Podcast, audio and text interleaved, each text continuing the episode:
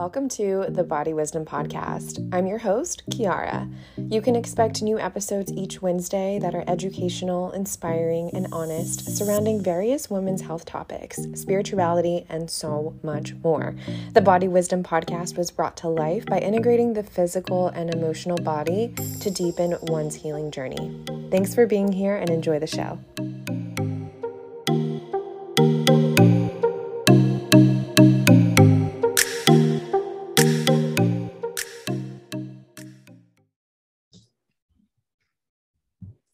Hello, Stephanie. Welcome to the Body Wisdom Podcast. How are you today? I'm so good. Thank you so much for having me. It's such a pleasure to be here. Yeah, thank you so much for coming on. I just love everything that you speak of on Instagram. I was like, I got to reach out to her. Like, please come on and share your wisdom with us. Um, so I want to, before we get into the juicy parts, I wanted to just learn a little bit more about you. Like, what led you to this space and how like what got you into somatics? Mm, yes. You know so much of what i teach in this field is what has worked for me. My journey to finding somatics really came from my own struggle with my mental health my own challenges of um, being confused why i could know what was happening and know the self sabotaging cycles, but still feel like I was trapped by them, stuck by them, couldn't get out of it. And the body for me really was the missing piece.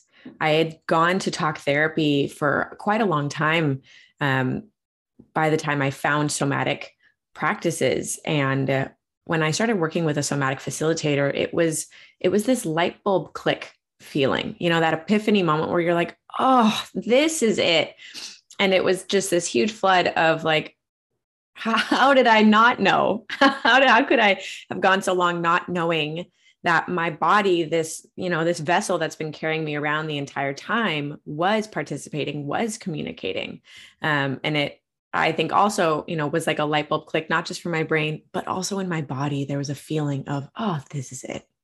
Yeah, it's like a, a coming home, if you will. Mm-hmm. Yeah. yeah. well said. There's a tangible feeling to that. And I think that's what so much, um, so many of us are looking for in our healing journeys is how to find home is, uh, you know, is it a remembering experience? Is it a discovering experience? But mm-hmm. there, you know, there can be this elusiveness to it. It, it can kind of you know slip through our fingers so many times it can be so hard to find that and for me you know the somatic the body piece was the tool and i found is the tool for a lot of people because we all have a body we yeah. all are moving through the world with one yeah. so why not learn how to move with it I couldn't agree more. I couldn't agree more. So, kind of backing it up a few steps for those who don't know what somatics even is. Like, could you explain that a little bit more? Mm, absolutely. So, what I teach and practice, uh, I call somatic healing. Mm-hmm. And this is based in somatic psychology, which is the blend of psychology, understanding our inner workings, why we work the way we do, from um, you know an emotional and mental health standpoint, blended with the soma, which is body. Your soma is body in Latin. And so somatic is the way that your psychology and your body actually connect, the bridge between the two. Mm. So we can look at some really cool sciencey things like neuroscience and anatomy and the nervous system and your immune system and all of these natural functioning parts of your being and see the way that those are interacting with your mental health, that those are actually participating in your experience of emotional range as you walk through life. So, mm-hmm. when we can use this lens, we gain different verbiage and um, tangibility to kind of take hold of our experience again in this way that really connects the, the brain and the body, the mind and the soul to navigate through the world as a more um, embodied individual. Yeah. That's beautiful. So well said. So, I work with a lot of women who struggle with chronic illness or just chronic symptoms, or even women who experience anxiety. Um, and the last place that they want to be is is in their bodies. So, I don't know if you've come across this, and like, where would one even start with that? Absolutely, I think the field of somatics really calls to people who have never felt safe in their body, who've actually felt their body um, is the enemy at times. Actually, my body is the thing that's hurting me. Yeah. And the complexity in the relationship that that can create with oneself. So, the way we would look at this from somatic from a somatic perspective is to first start by personifying the body. Mm. If the mm. body is a subjective participant in our life rather than objective, your body has an opinion. It's actually been impacted just like you have around the life experiences you've gone through, the experiences of uh, eating disorder, IBS, uh, food allergies, all of those things, your body is experiencing that with you. Mm-hmm. And we want to get really curious what has it been like for your body to be in such pain, to be in such turmoil around something as, you know, simple and functional and survival as eating, as food, what has it been like for your body to constantly be in that process? And a lot of times it can feel like a silly question because there's this feeling of, well, I haven't liked it. So of course my body hasn't enjoyed it either. Mm. But that that's actually exactly the direction we want to go. Yeah, your body hasn't liked it either. That's right. You both have been in discomfort. So can there be this conversation of togetherness of listening to one another to create the kind of back and forth conversation that we would have with our friends or people we feel safe with of the listening process of the witnessing that we offer to other people can we practice that with our bodies mm-hmm. and in that way then start to dig underneath to hear what is it you need to feel 1% safer 1% more held seen supported mm-hmm. and that this is really the the weaving that we start to do when the body is sitting at the table in the conversation with us rather than the modality that is the pain source or just the thing that processes food for us or just this functional component of our lives when the body is another individual that sits at the table with us there's a whole range of getting to know it questions that come up that we would never ask if it was just the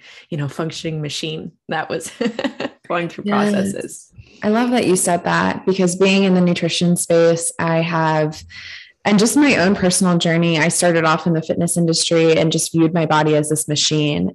And was just like all right give it this give it that. Then it performs this way and that's and, and food as fuel and like that was all it was to me. And then meeting my body with acceptance and even neutrality, even because I, I, struggled with body image as well. And it was really hard for me to just love my body, as they say, just love yourself, right? It's, it seems so easy, but sometimes there's like, there's so many layers, as you were saying, like underneath that. So, absolutely. And I think you're speaking to this, you know, really pivotal shift that we make in the relationship with our body. We can be having a healthy relationship, taking care of it, exercising, eating well. Mm-hmm. But it it really is a different kind of um, intimacy, I want to call it, to be asking these curiosity questions. Do you like these things? Can you tell me what you like about them? What things do you not like? And those have so much more nuance in them than just, you know, when I run, my body feels good. Like, that's great what kind of good? And where did your body learn this kind of good? Has your body felt this kind of good anywhere else? And these deepening questions really are where we see the body um, memory coming onto the scene, the capacity that your body has to fill you in on what's actually happening in there. We see it's almost like that that movie Inside Out that Pixar brought out a couple years ago, where they start with oh. those core emotions, but it really was this, you know, personifying of all the things that are happening internally with your emotions. They're having conversations with each other they're going on adventures they're hmm. having you know ruptures and repairs and all those things. That is actually a beautiful way to see what is happening in the body. We can look at it you know from this simple perspective the external it walks it talks it eats it digests but there's so much richness in there if you know we're willing to learn how to listen for that. And and taking that approach of being curious too that was so pivotal. Just like hmm instead of like daggering at the body almost like i don't know with this this i don't know like unkind messaging it's more of like this like hmm you know curiosity that makes it so much more gentle and so much more loving um yeah so Absolutely. I think that like changed everything for me. It's just getting curious with it. Yeah. Absolutely. The curiosity is is the turning point where we start to um, kind of reclaim our own empowerment. If we can't question the stories in our head, then we are perpetually a victim of that story. Mm. When we can say, Is this story my truth? that takes courage to question that story because oftentimes those stories have been told to us over and over in our own heads but also you know interpreted from and uh, extracted from our experiences in the world around us and so to question that story in a way is to question our sense of identity our sense of internal structure and that's a scary thing to do to you know question the the structure of the home that you live in but when we question it, we get to rebuild that home. We get to decide if these pillars are actually supporting us to grow in the direction that we want to grow. Mm-hmm. Yeah. And all of that feels familiar. So therefore, it feels safe to just not have to question those things, right? Absolutely. The safety. I mean, we're we're animals in these in this core fundamental way of survival.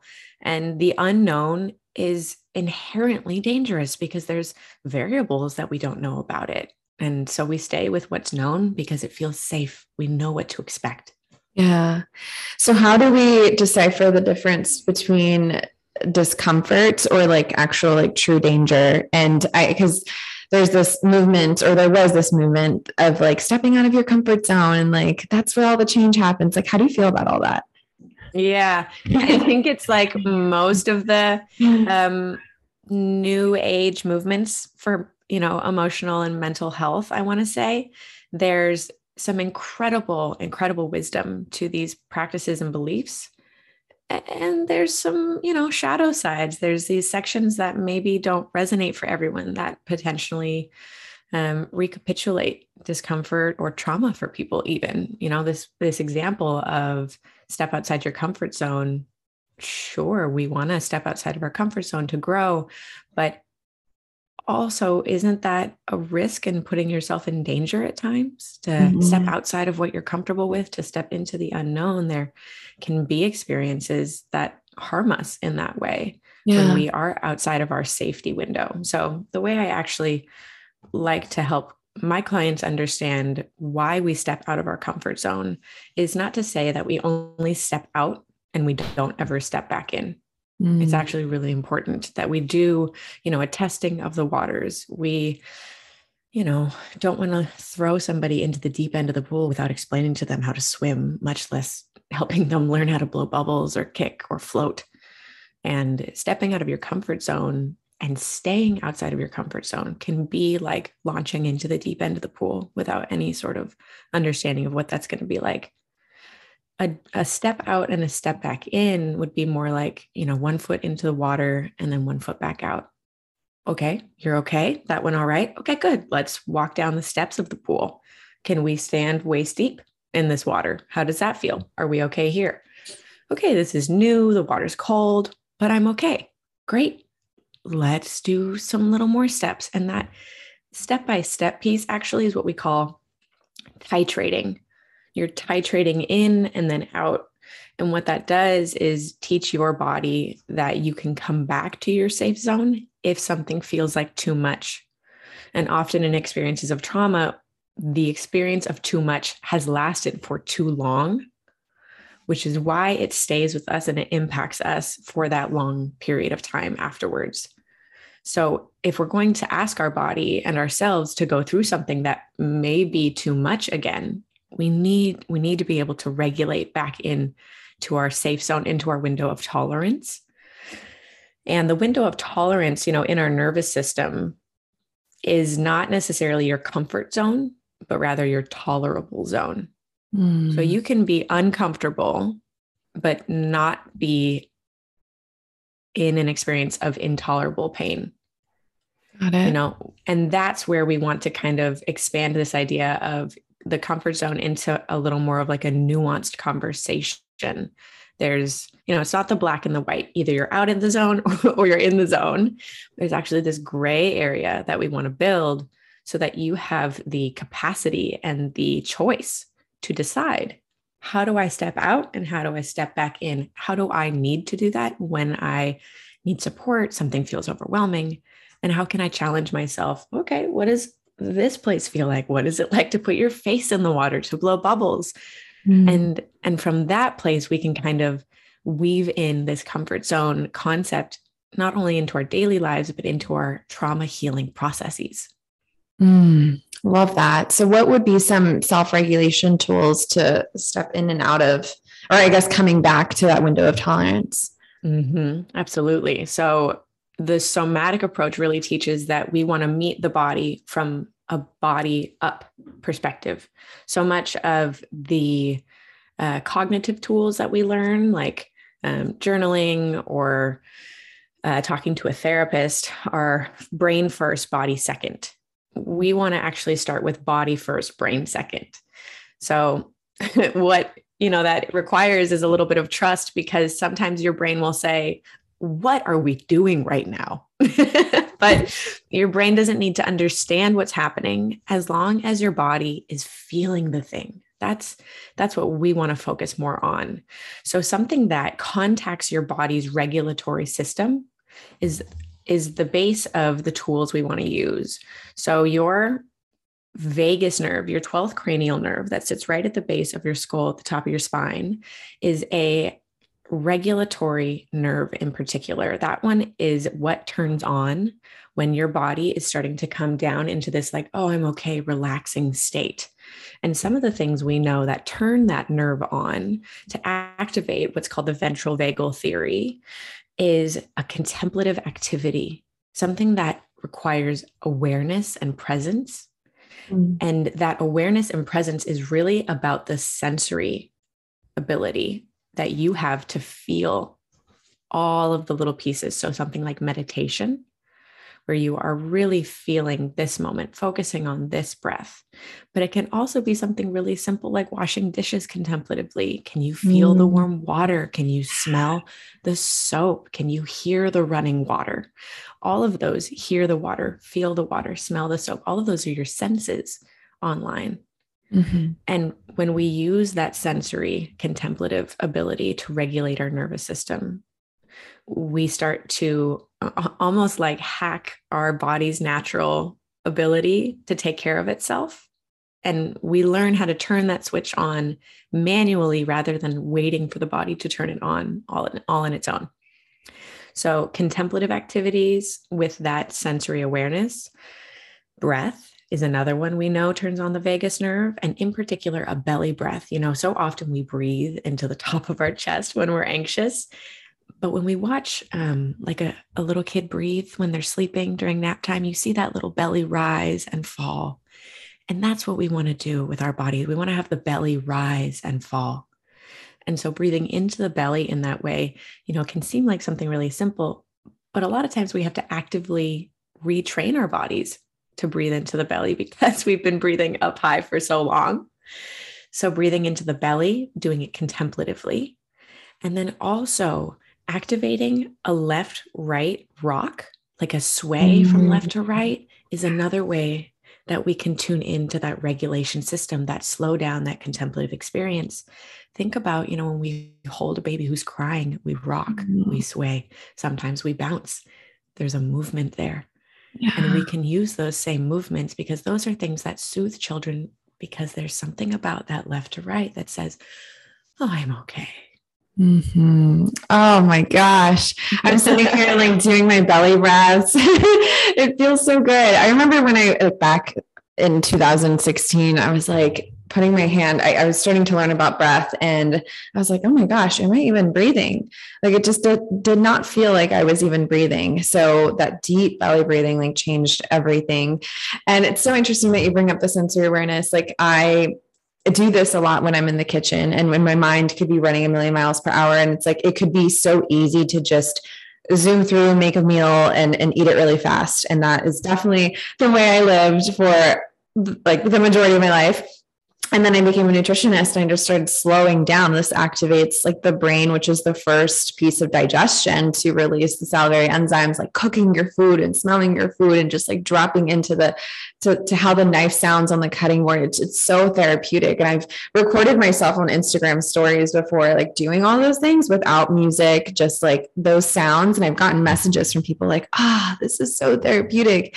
Just like hearing those sounds and, and just watching um, and connecting with those those small precious moments that are so mundane but they're everything so yeah all of that is wonderful yeah it does really take us back to the like simple joys yeah. in a way mm-hmm. that you know you have to be moving slow to hear those you have to be you know intentionally listening for them to catch those and yeah. it it requires a desire to learn how to do that because we don't live in a culture, you know, in the Western world anyhow, that in, that sees slowness as a um, a valuable trait. It yeah. actually, you know, we live in a culture that really encourages speed and hyper productivity and you know mass turnout and high profits rather than um, the presence and the slowness that's required for this kind of experiential work to connect. Yeah, we've we've definitely become so far removed from that way of living and being. Um, and and to that, I'll add that what if a lot of people don't feel safe like slowing down? Like I, I hear this a lot, like just slow down, just just slow down. And for me, that was really hard because I was you know the environment in which i grew up in like there was a lot of fast moving parts and there was chaos like um so that but I love what you said. It, it took a desire to want to slow down in the first place to really getting there. Yeah. And it, you know, it does pair with what we understand about, you know, trauma in the body. So I had worked with a group quite a few years back where we had talked about the ways in which something really simple for some folks can actually be really activating for folks who've experienced trauma. And one of the examples was at the end of a yoga class when you lay down for Shavasana and the teacher dims the lights and everyone closes their eyes. Someone had shared, actually, that was when I experienced the trauma. That's when trauma happened to me was at night laying down with my eyes closed. And wow. how unaware other people in that class were about something so simple and small as that impacting someone. I mean, you know, you're if that was what your body learned as the danger uh, then anytime anything remotely close to that came up, your body is going to reignite all of the old alarm systems. Your body doesn't say, Is this exactly what happened? It says, This is close enough. And so when we talk about slowing down, it's really important that we be aware that slowing down actually can be when trauma happened, when I was going slow, when I wasn't moving, trauma happened but also from like a survival point of view. Like think about, you know, living in the wilderness, being chased by lions, about to be eaten. Like just slow down. Like no. I will die. and this this is what I hear from clients when I'm, you know, helping them wrangle with this concept of like how do I slow down is when we tap into it sometimes the idea of slowing down in our body can register as if I slow down, I feel like I'm going to die. Yeah.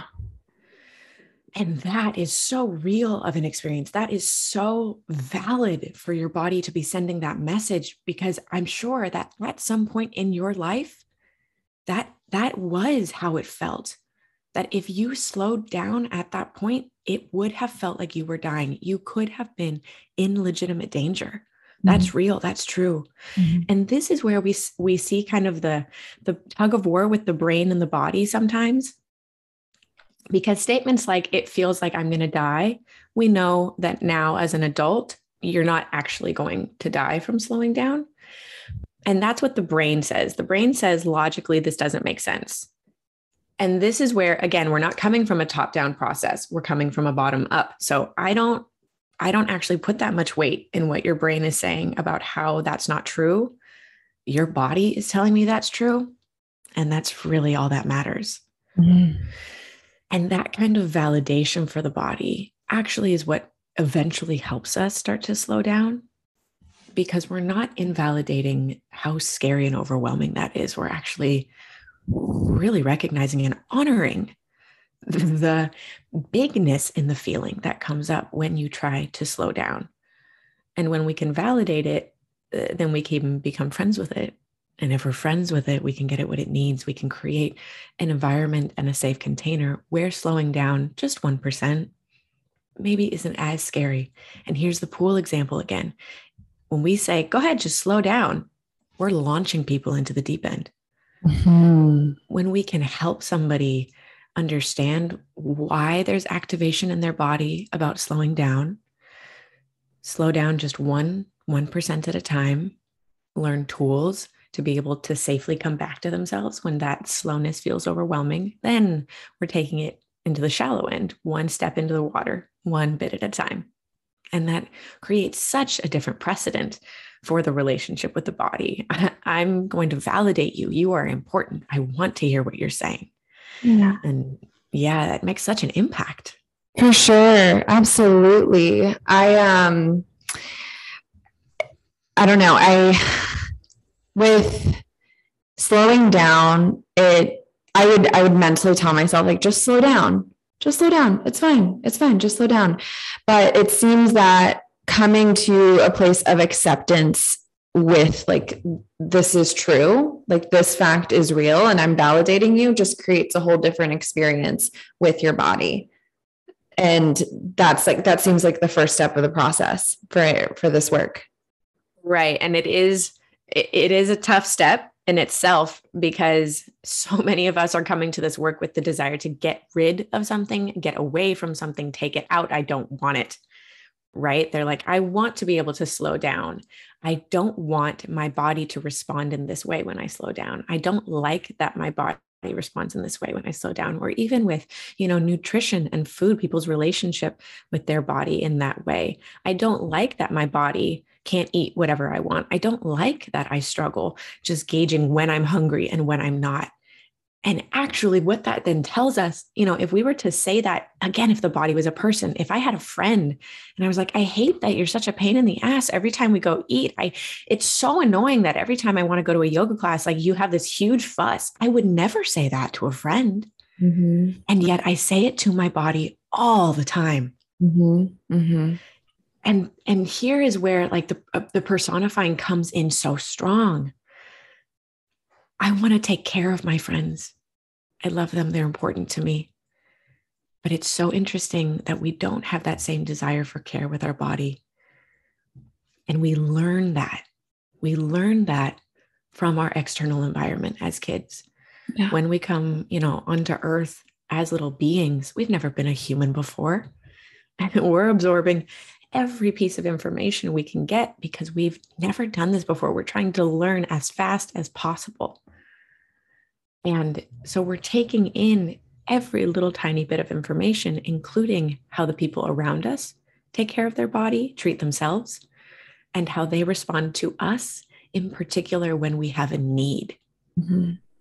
And that then gets internalized as okay, this is how I am supposed to respond to myself when I have a feeling, a need, a fear. All of that stems from like our original blueprint that we have as kids where did you learn that this was how you spoke to yourself, that this was how this goes? Mm-hmm. And that, ooh, that is a scary thing to do. That's terrifying to find out, oh my gosh, I've been believing this for years, my whole life. Yeah, it's like letting go of an identity almost. Like it's it feels like part yes. of you is like it's like a death almost. Yeah, there's so much grief in this in this stage of the work. And you know, really brings us back to why choosing to get curious is scary and threatening to your body in some ways. Um, and oftentimes there's something that happens, there's an experience where you go, okay, you know what? I don't want to be in this kind of pain anymore. Enough is enough. And that is, you know, more common for folks to experience when that you know more common of an experience to propel them towards this work rather than like sure. they love themselves they're doing the thing and they're like i'd love to just deepen the relationship like yeah. so you know it's it's a part of the process to have to go through pain to yeah. realize i'd like to change this I couldn't agree more. I think some of my biggest nervous breakdowns have led me to more expansion and more growth and just a deepening within my own healing, I like to call like this whole life just like a healing journey or just a journey of it in and of itself. And it's a forever long, it's a lifelong practice. So yeah, that this work is so important to me and to so many of my clients. I hope they find this and it's helpful. But I wanted to talk about anxiety in particular because I feel like today in today's world, we're just seeing an epidemic of, of mental health crises and, and anxiety in particular, and people are so unsure of as to why this is happening to them and they feel like at a loss with their anxiety. And i just wanted to touch on that. Is that something that you personally struggled with? Oh absolutely. I i'm a human in this human world and there's it's hard to escape the experience of anxiety that's so prevalent. I say that because I was speaking to one of my clients, um, not my clients, one of my um, partners inside of this program that I'm in, and she's 60 years old, and I think it's so awesome that she's becoming a breathwork facilitator, like like myself. And she said for the first time in her life, she experienced anxiety like last week. And I was like, what? In your 60 years of life, you've never experienced it. That's amazing. But yeah, so I just wanted to talk about that a little bit more.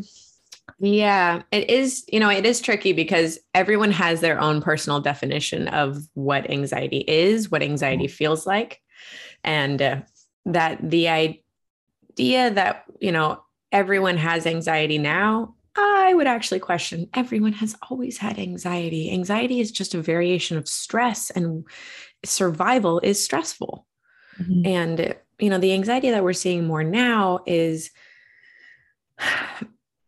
I think the byproduct of living in stress and survival for so long through so many generations. And now that we are, um, you know, potentially in circumstances where our survival is not as intense or imminent, I want to say, like we can get jobs, we can get housing, we can go to a grocery store and the anxiety and the stress levels are still so high i think this is what you know we're seeing in folks now is the anxiety of why is my system still functioning like i'm in ride or die mode rather yeah. than like my needs are met i'm okay we're fine and i feel like a broken record in the end it comes back to the body mm-hmm. what what has your body learned about what is danger, about what survival is, because it's not just, you know, Maslow's hierarchy, which is this, you know, pyramid triangle that looks at human needs and kind of ranks them from bottom to top. And in Maslow's hierarchy, he talks, he looks at how um, like food, shelter, and warmth are like some of our first core needs. Mm-hmm. But if that were true, then that would mean that folks who grow up in war torn areas, low income families, uh, you know, struggle with finding their next meal. That would mean that their experiences of emotions are n- never met. Emotional safety is never something they'll get to experience because the, these other needs come first. But actually, when we've looked at the research over the years, it's not that shape at all mm. your emotional needs register the same, if not more, as your physical, physiological, like survival needs. But culturally, generationally, there was no time in a way to do that. You know, if we look at history over the years, world wars, famine, Great Depression, there were literal needs to get food on the table to survive today And so, yeah, the emotional caretaking got put aside because that takes time. We didn't have time.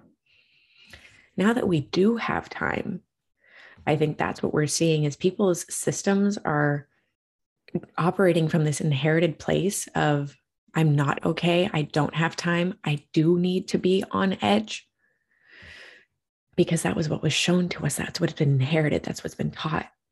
And when we look at something like epigenetics as well for like ancestral trauma, generational trauma, we can also see this line through the body as well. Just like, you know, your parents have brown eyes and so you're more likely to have brown eyes. It's the mm. same idea. If your mom struggled with anxiety, you're more likely to struggle with anxiety. Not just because she's role modeling it, but because the energy in the home is going to have this gentle tone, however big or small, you know, depending on your family of origin. And also our life experiences are being registered in our body, not on, you know, one collective scale of like we all agree this thing, you know, this blue square is what anxiety looks like. Everyone's anxiety is registering in their system based on what their systems feel like is too much for too long or too little for not long enough. Yeah it, it's not that if you and I grew up in the same household, that we would come away with the exact same understanding and experiences. Actually, we see siblings having totally different you know outcomes in their lifestyles their experiences of anxiety their experiences of you know mental health and however that shows up because there is no single marker for okay this thing is anxiety provoking it's all about how your system reads it, how your body understands it. Yeah. Mm, that really hit home for me. that was uh, amazing. And does that like kind of bring into the equation the whole hyperarousal state and hypoarousal state? Because I've seen my anxiety, uh, the sensations of anxiety play out as more of like a hyperarousal state, where I've seen others more in that hypoarousal state and like a shutdown and dissociation and all of that. So is that kind of like what we're playing around with there? Yeah. Totally. Yeah, I love that. So these are like the fancy words for what we're experiencing, right? So hyper arousal is when our system is activated, your sympathetic is lifting, right? We can feel it in our body as like an energy. There's a there's a movement, there's that jitter and that can be exciting. Like mm-hmm. when I'm excited, I do feel electric and alive. But when I'm anxious, I also feel electric, but like in a bad way. And so there are similar frequencies there. So hyper arousal is when we're outside of our window of tolerance, right? And that is about your window of tolerance. How wide or small that is, is just yours. There is not like one universal window that we're all starting with. And it is going to be unique to you. It is going to require you getting to know you. And again, here's the relationship with the body, right? Um, and some of our natural tendencies are going to be learned. If we grew up in a family that taught us when you have a feeling that's coming up, you shove that feeling down. We're going to probably see hypo arousal for those kinds of folks, you know, uh, feeling really heavy or tired, falling asleep, um, not being able to, you know, retain attention very well. Sound is going to be far away. Whereas hyper arousal, if that was how your family of origin was responding to when feelings came up, everyone got anxious, everyone got tight. There was screaming, there was shouting, there was chaos, whatever it was. The presenting factors, the behavioral pieces are what your body is reading. And so that is then what your body learns to do as a human. When a feeling comes up, here's how I'm supposed to respond. And so as we get curious about that, as we, you know, step into that scary place of questioning what's going on, we gain the choice and the efficacy to take care of ourselves so that we can widen our window of tolerance. So that the next time that feeling comes up, it doesn't skyrocket us out of our window. We actually have worked to grow it. So it might not be comfortable, but again, it's not the window of comfort. it's the window of tolerance, what you can tolerate. Yeah. And is there an artificial window of tolerance? Uh, help me with what you mean by that. Well, I guess like some someone who's in a state of hyperarousal and they're just like, oh, I just need to like calm down. And so what they do is is go to the TV and just numb out and escape.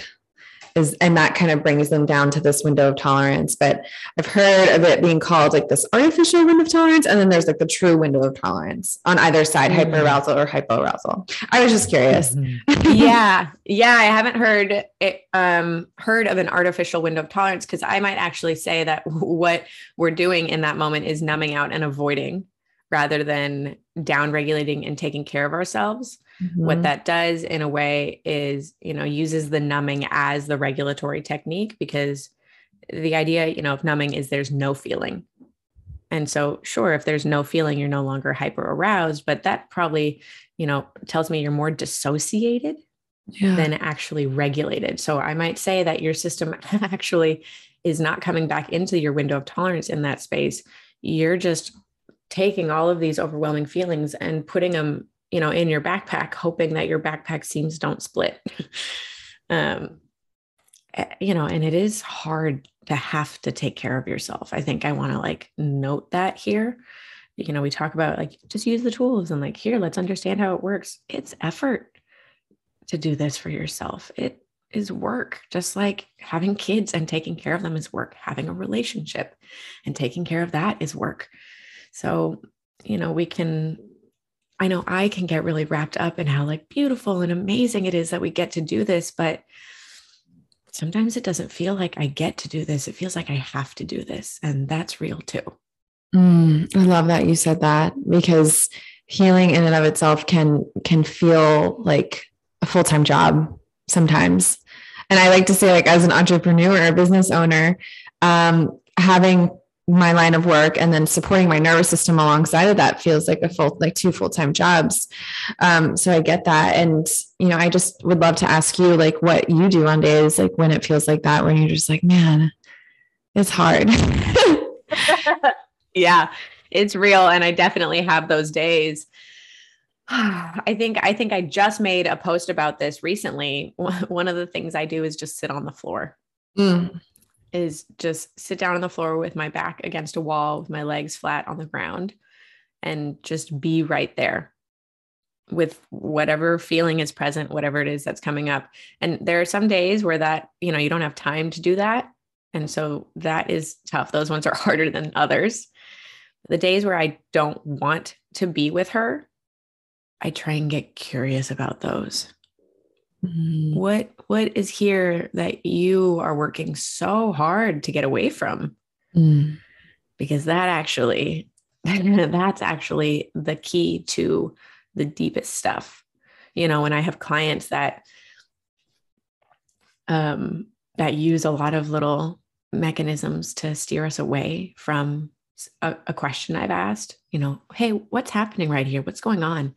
And they're like, "Oh yeah, that was weird. Hey, did I tell you?" Da, da, da, and start talking about something else, or they're like, "Oh, you know what? I have to, uh, uh, I have to grab water," and then they physically get up, they leave. We do the same things with ourselves when we're getting close to something that's big. We make ourselves busy. We tell ourselves we don't have time. We look for any excuse to, to not sit down and do it. And I get really curious. Hmm, what's the fear? What are you afraid we're going to find there? And it's usually something like I'm afraid it's going to be too big. I'm afraid if it's if I open and start, it's never going to stop. And again, like that's real. Mm. That's legitimate of a feeling. Of course you feel that way. I'm sure there have been moments where it was too big, where it did feel like it was never going to stop. Yeah. yeah. Yeah. Something that I've been um, working with on myself is there's this busyness that I've, you know, creating safety for me was piling more and more onto my plate. And um, I finally like instead of just telling myself like just do less, like it's fine. I got deeper with that and I noticed that there was a fear of failing or a fear of like not being good enough if I don't do all of these things. Um, and so, with that, would we just feel that fear or like would we just be with that fear? Like, what happens then? Mm-hmm. Yeah. So, like, what we would want to set up then is like, okay, I noticed today I, you know, made a schedule for myself that has a thousand things in it. and as I'm looking at this, I feel simultaneously overwhelmed, but also like I couldn't not do this list. Right? There's some of what we um some of what we can get familiar with in anxiety. Like I can't not do this, but also I'm paralyzed to do it and it's overwhelming. Oh my gosh, yes. Yes. so so then there's a feeling of trapped. I have to and I can't not, but I also a part of me doesn't want to. So in that moment, the biggest tool that we can use is to pause because you noticed you noticed those feelings and that's really cool. Oh okay you saw you saw something. Tell me what you saw. Oh, oh well i saw that i mm, panic made a list of a thousand things but i also feel like i could throw up when i look at those things. Okay so there's there's multiple things here. Okay and can we stay with that for a second? Would that be okay? And the staying the pausing and just the observing really gives us the capacity then to decide and bring our prefrontal cortex back online. When we're in a survival mode, when our fight and flight amygdala is activated, your prefrontal cortex turns off. So you're not operating from like a logical thinking through consequential place. You're just operating from survival mode. Wow. And so to get that prefrontal cortex back online, we have to pause, we have to slow, we have to stop for a second. Mm. And then we have to kind of like look at the puzzle instead of just like panic putting it together, of like, I gotta get this done. Okay, hold on, like, hold on. Let's let's look at the puzzle. Let's see how many pieces we've got. What what colors are here? What what shape is what shape are these puzzle pieces? Are there some corner pieces we can find maybe? And the getting curious, the asking the questions is really what allows us to, you know, pull that thread and one of the you know common ones that i use with clients you know we've established okay there's two feelings this is what's here is just getting to know those. So the question is can could that feeling tell me a little bit tell me a little bit more? Help me understand what's happening where that's coming from.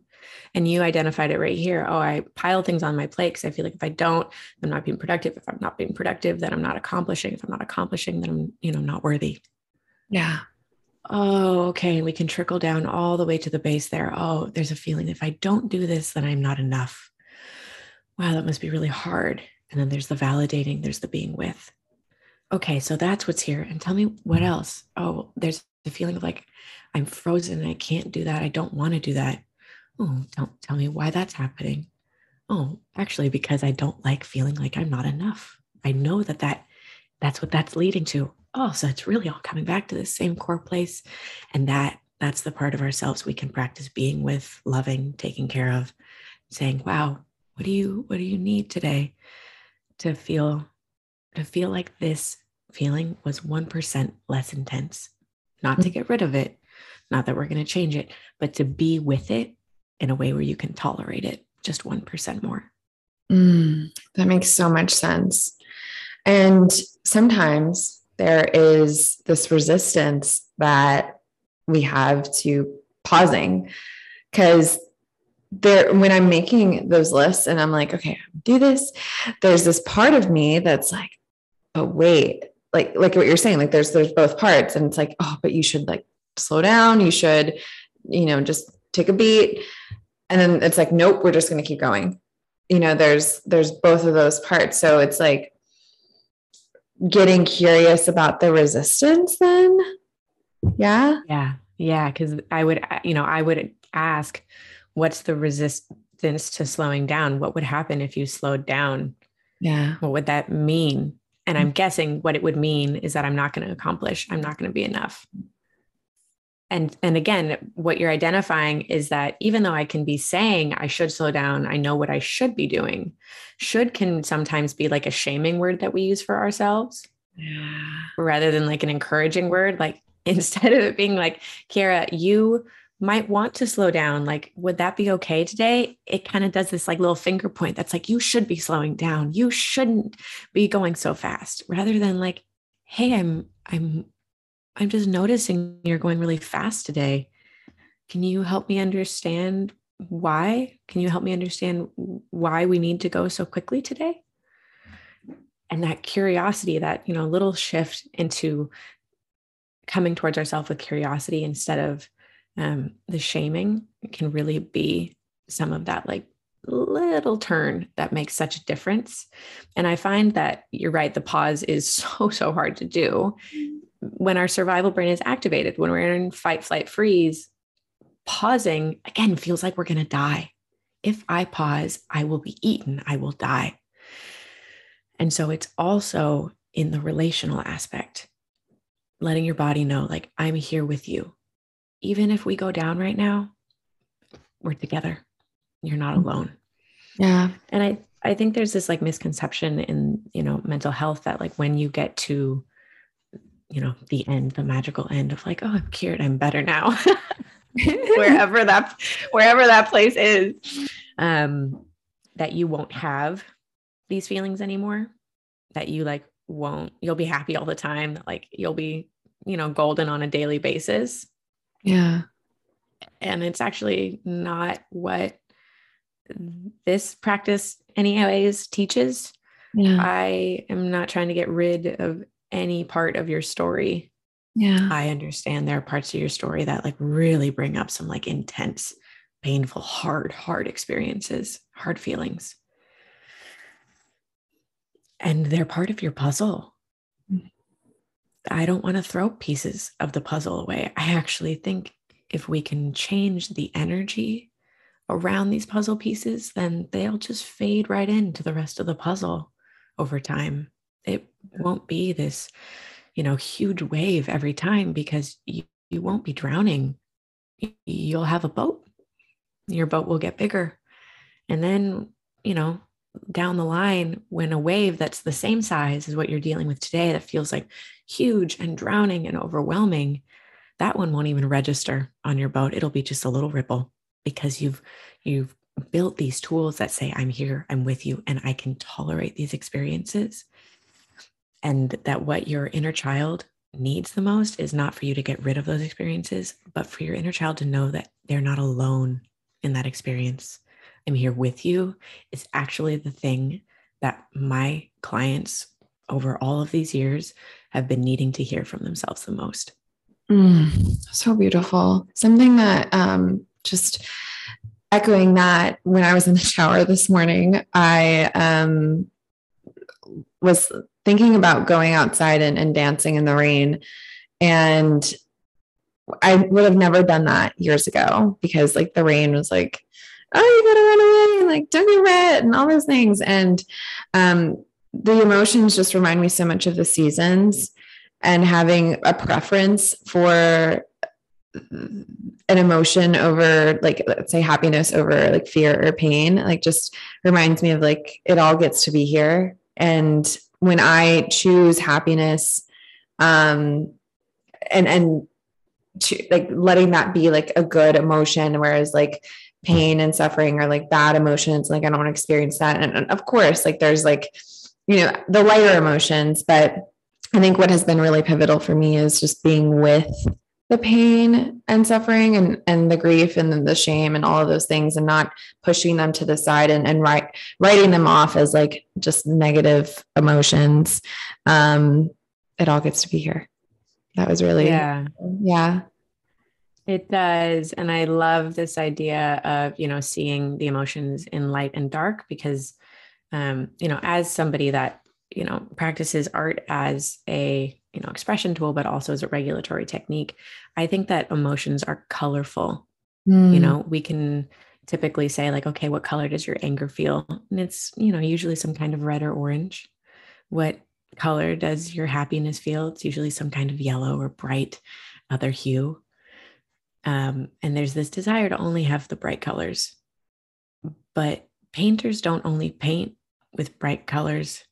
And your life is meant to be much more of a masterpiece. We have to be willing to use darker shades. And they're so rich, you know, mahogany and dark navy blue and rich forest green, you know, honey mustard. All of those colors are not bright, but they give depth and they give range. And so that's what we're actually doing when we learn to be with all of those feelings. We're adding colors to our palette. We gain range as an artist in our life. Mm. what you said depth that's it that's the word Mm-hmm. Like that, I feel like that's when we get to go deep and truly experience life more than just like surface level living. There's so much more. yeah. Yeah. I had a mentor once tell me that everyone wants to, you know, expand their spectrum of feeling on the bright side, on the positive side.